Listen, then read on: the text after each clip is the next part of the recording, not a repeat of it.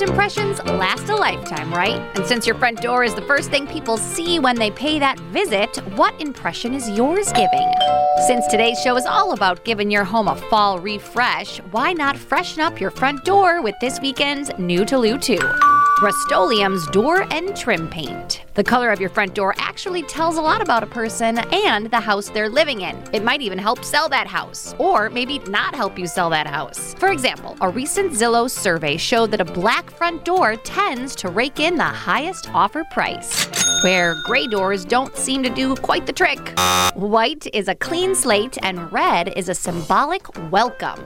Actually, in Scotland, a red front door means your mortgage has been paid off, so that'd be nice. If you're looking to splash some color on your front door and make a statement, Rust-Oleum's Door and Trim Paint is great for the project. It's an oil-based paint that dries three times faster than other oil-based paints. You just apply with a good brush or a roller for a nice satin sheen that's durable and chip resistant. The paint dries to the touch in 45 minutes, and then you can recoat after an hour, and it'll be fully dry in six hours. Easy cleanup with soap and water, less odors, works on exterior and interior metals, wood and fiberglass doors, and on your trim. The paint comes in quarts, and it looks like they start at about 25 bucks depending on where you buy them. So, time to get to work, freshen things up, and make that good first impression. For more information, check out Lou's HouseSmarts YouTube channel and be sure to click that subscribe button while you're there.